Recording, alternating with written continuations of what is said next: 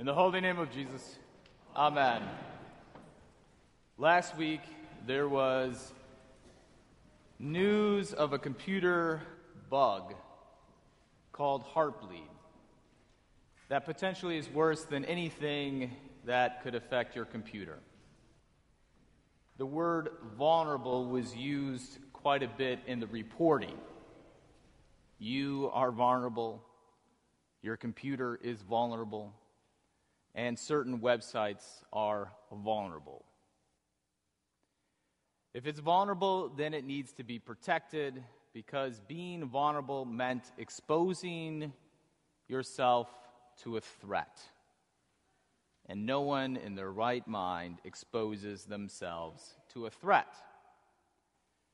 So basically, vulnerability is a problem. On this holy night, Maundy Thursday, Jesus is vulnerable. Tonight, Jesus gathers his most beloved in a room to give them something very dear to him. His last will and testament, the Lord's Supper. He knows it is his time now, so before he dies, he wants to give them all he has, his body and his blood for the forgiveness of sins. In this sense, then, Jesus tonight shows the twelve his heart, what he is all about. And if that was not vulnerable enough, he does it in the midst of a betrayer. Being vulnerable with our spouse or our best friend is hard enough. But with a threat, that's too much. With a threat, we do not want to be vulnerable, but rather we want to protect ourselves. But not with Jesus. Jesus shows his heart to his loved ones, even if it will be broken.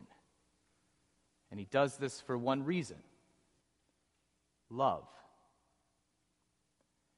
C S Lewis, in his book, The Four Loves, writes, "To love at all is to be vulnerable.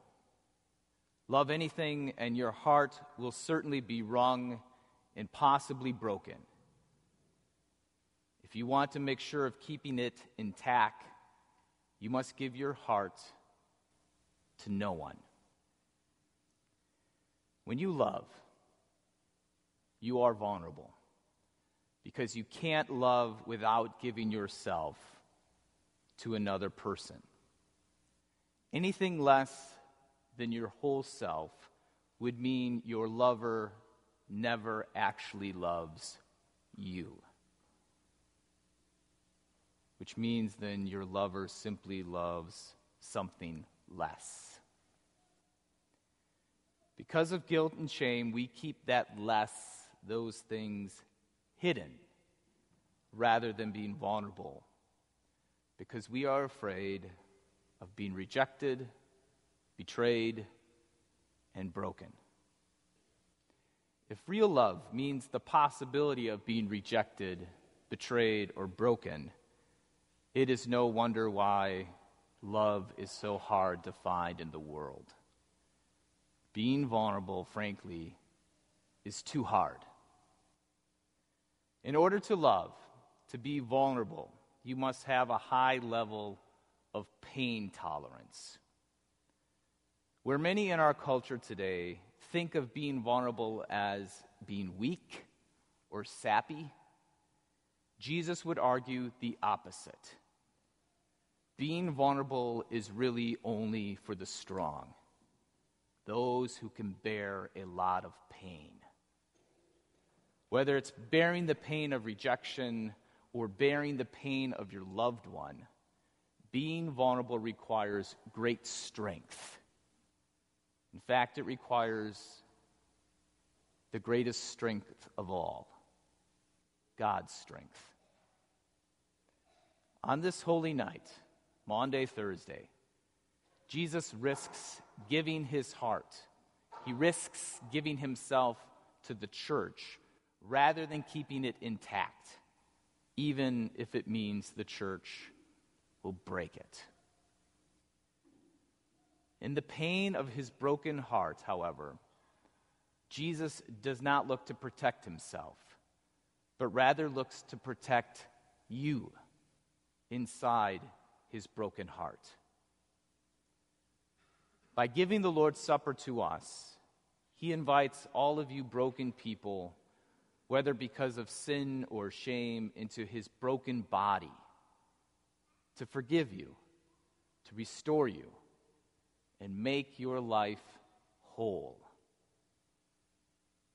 Then once inside the body of Christ, you will experience what love is. Because in the Lord's Supper, Jesus is completely vulnerable with you. In the Lord's Supper, he does not hold anything back. He forgives you all of your sins. He provides you with a life that's worth living and dying for.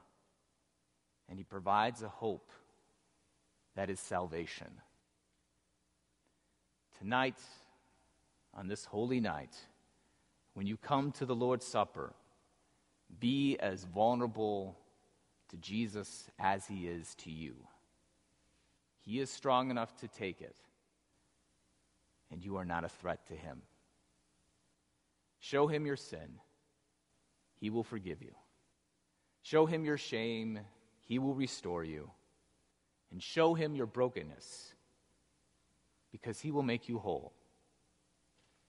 Then come back tomorrow to see how, when Jesus is most vulnerable, hanging on the cross, he is actually his strongest, bearing the sins of the world for the salvation of the world. In the holy name of Jesus, amen.